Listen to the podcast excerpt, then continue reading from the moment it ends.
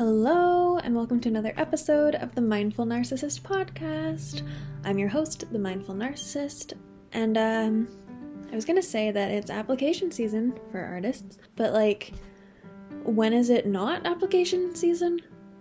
If you're not applying for a show, you're applying for a residency. If you're not applying for a residency, you're applying for funding, and it's literally just, it's never ending.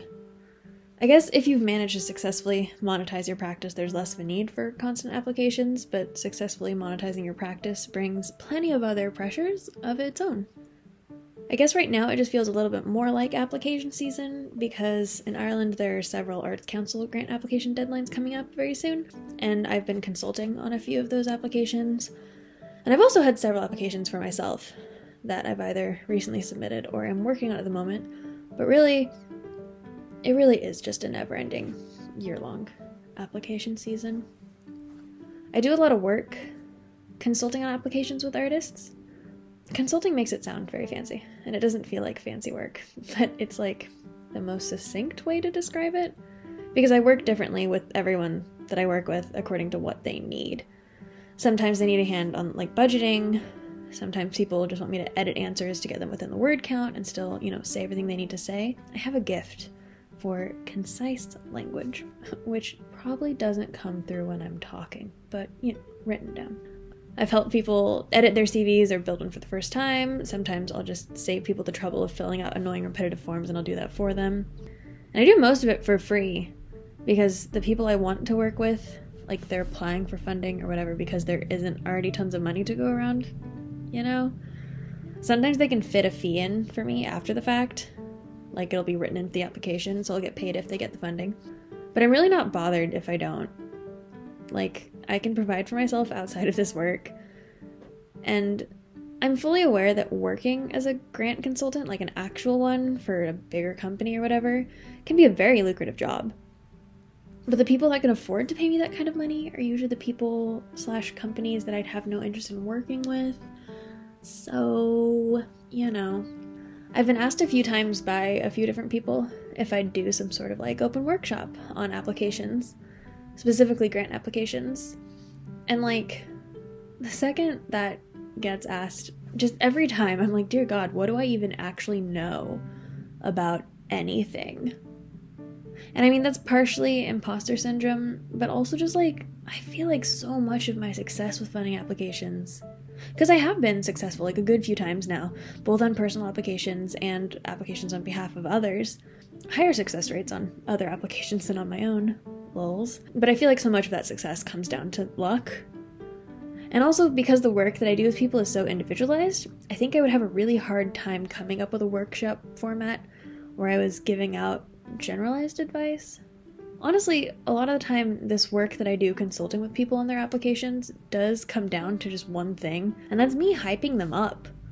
Like convincing them to really truly believe that they have an incredible proposal, or that they make incredible work, and that they're worthy of this opportunity. A lot of the editing that I do with answers involves just changing the language to be more confident.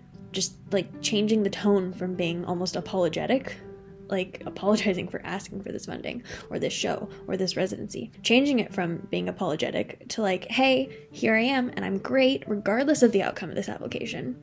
And I think I'm really good at that aspect of this work that I do, and that's the biggest part of it, which is just I don't I don't know how well that's suited to a workshop. I feel like it's best one-on-one.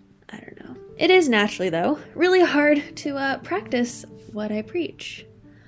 I think I need to open myself up to the idea of seeking out a hype person for myself, the way that I can be a hype man for others on their applications. Because, like, without any outside perspective, it can be hard to tell the difference between, like, when you're being too hard on yourself and when you're being realistic and putting your energy where it's worth it to actually put your energy. Because, like, with the amount of applications and opportunities out there, you cannot be applying to everything. You've got to be selective or you're going to burn out. Or maybe you can apply to everything, but I know that I can't apply to everything, and I burn out really easily with applications. And this has definitely been like, I'm going through a big learning curve with this right now. Because since graduating from my master's, like leading up to graduation, I applied for a lot of stuff.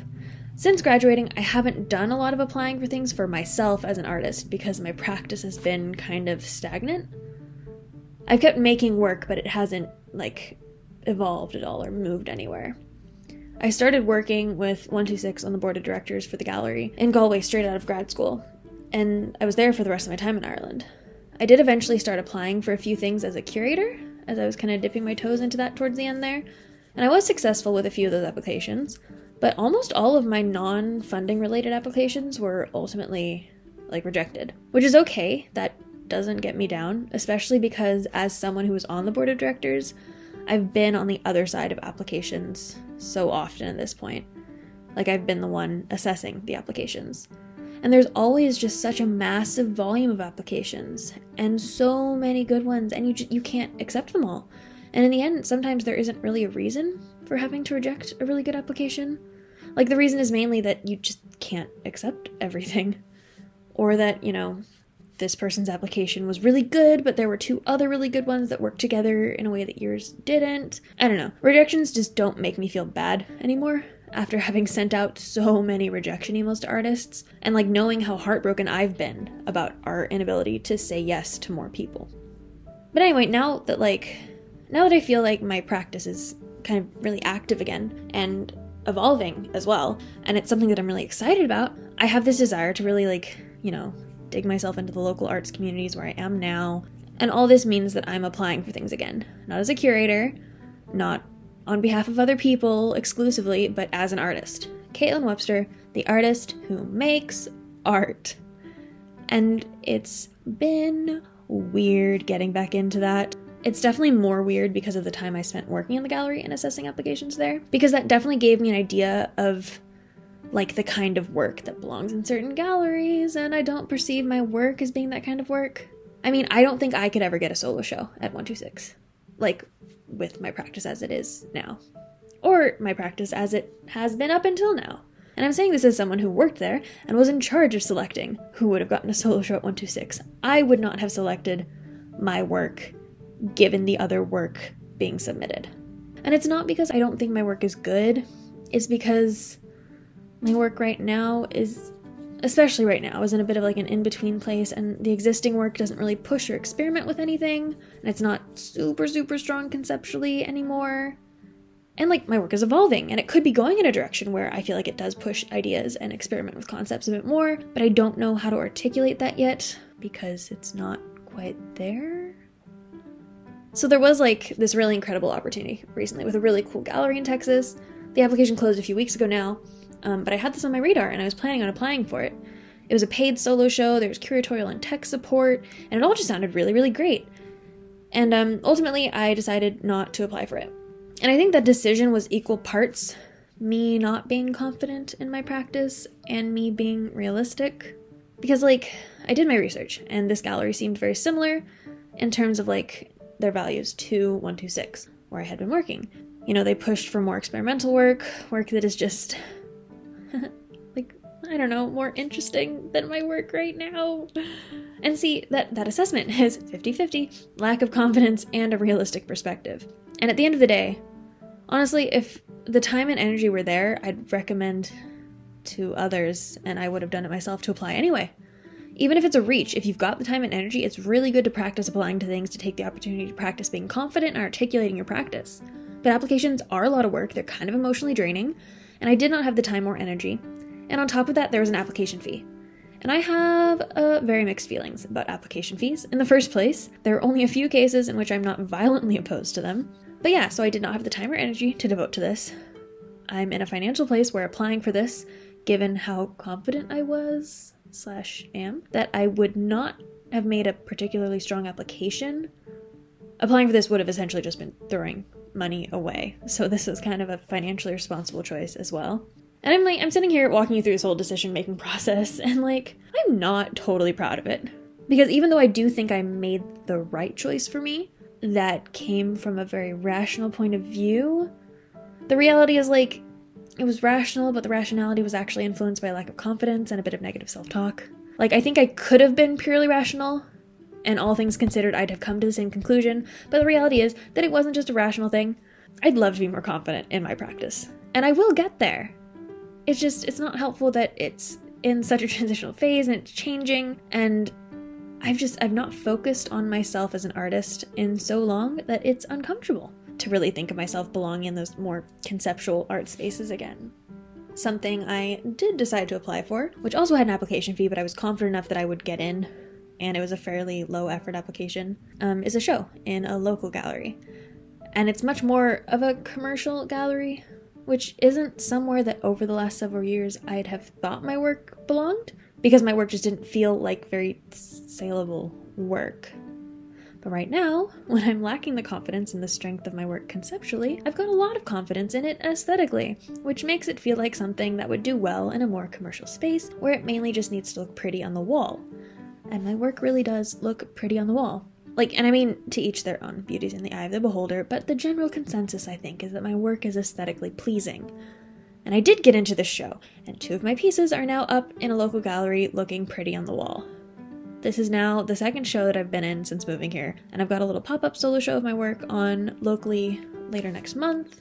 But again, okay, this thought process, like, I'm a bit ashamed to be going through this thought process in this way because it really just lays bare that I have not totally internalized what I preach about there not being a hierarchy for art either.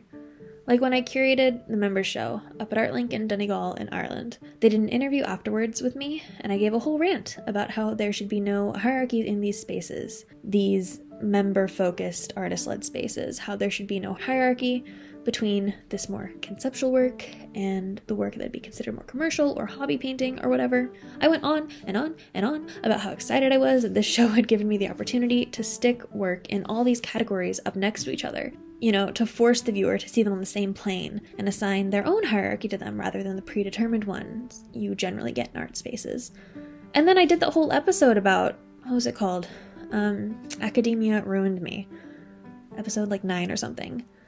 About elitism in the arts and how we trivialize some artist practices. And yet here I am, so easily able to determine where my art belongs, honestly trivializing my own practice. You know, able to determine how much value my art has, the spaces it is and isn't good enough for. And like, it's giving me a bit of an existential crisis, honestly. so, so uh, this is another episode where there is no conclusion, only questions on questions on questions. Are we again in support of hierarchies after all? Ah! Thank you uh, for coming along for another existential crisis. Um, I really wish more artists talked about how weird applying for things is, because it's weird and it messes with your head. On a happier note, I sent off two rolls of film to a darkroom in Dallas the other week, and this week I should be receiving a Google Drive folder with all of my photos. So, uh, February's zine will be featuring photos from the first roll of film shot on the Minolta TR blah blah blah something. I don't remember what model. Um, but the film camera I'm working with right now. And I am so excited to see how they turned out. Especially because I refused to look up anything about how to take pictures on a manual camera, film camera, beforehand. And they might all just be terrible. I am expecting the exposure to be totally off, but I'm really just loving the chaos of this whole stubborn, self taught film photography adventure that I'm on right now. You can sign up anytime before the end of the month if you want to get in on February's issue of the Mindful Narcissist zine. You can also sign up to be a general patron if you just like the podcast and want to offer some support but not receive a zine. Both tiers are €4.50 or 5 US dollars, and the link is patreon.com forward slash the mindful narcissist. You can follow me at Kaitlynn W for daily Mindful Narcissist content and reminders and announcements about the podcast. As always, like, share, view, all that good stuff, and my DMs are always open. I will see you next week for another chat. Mwah!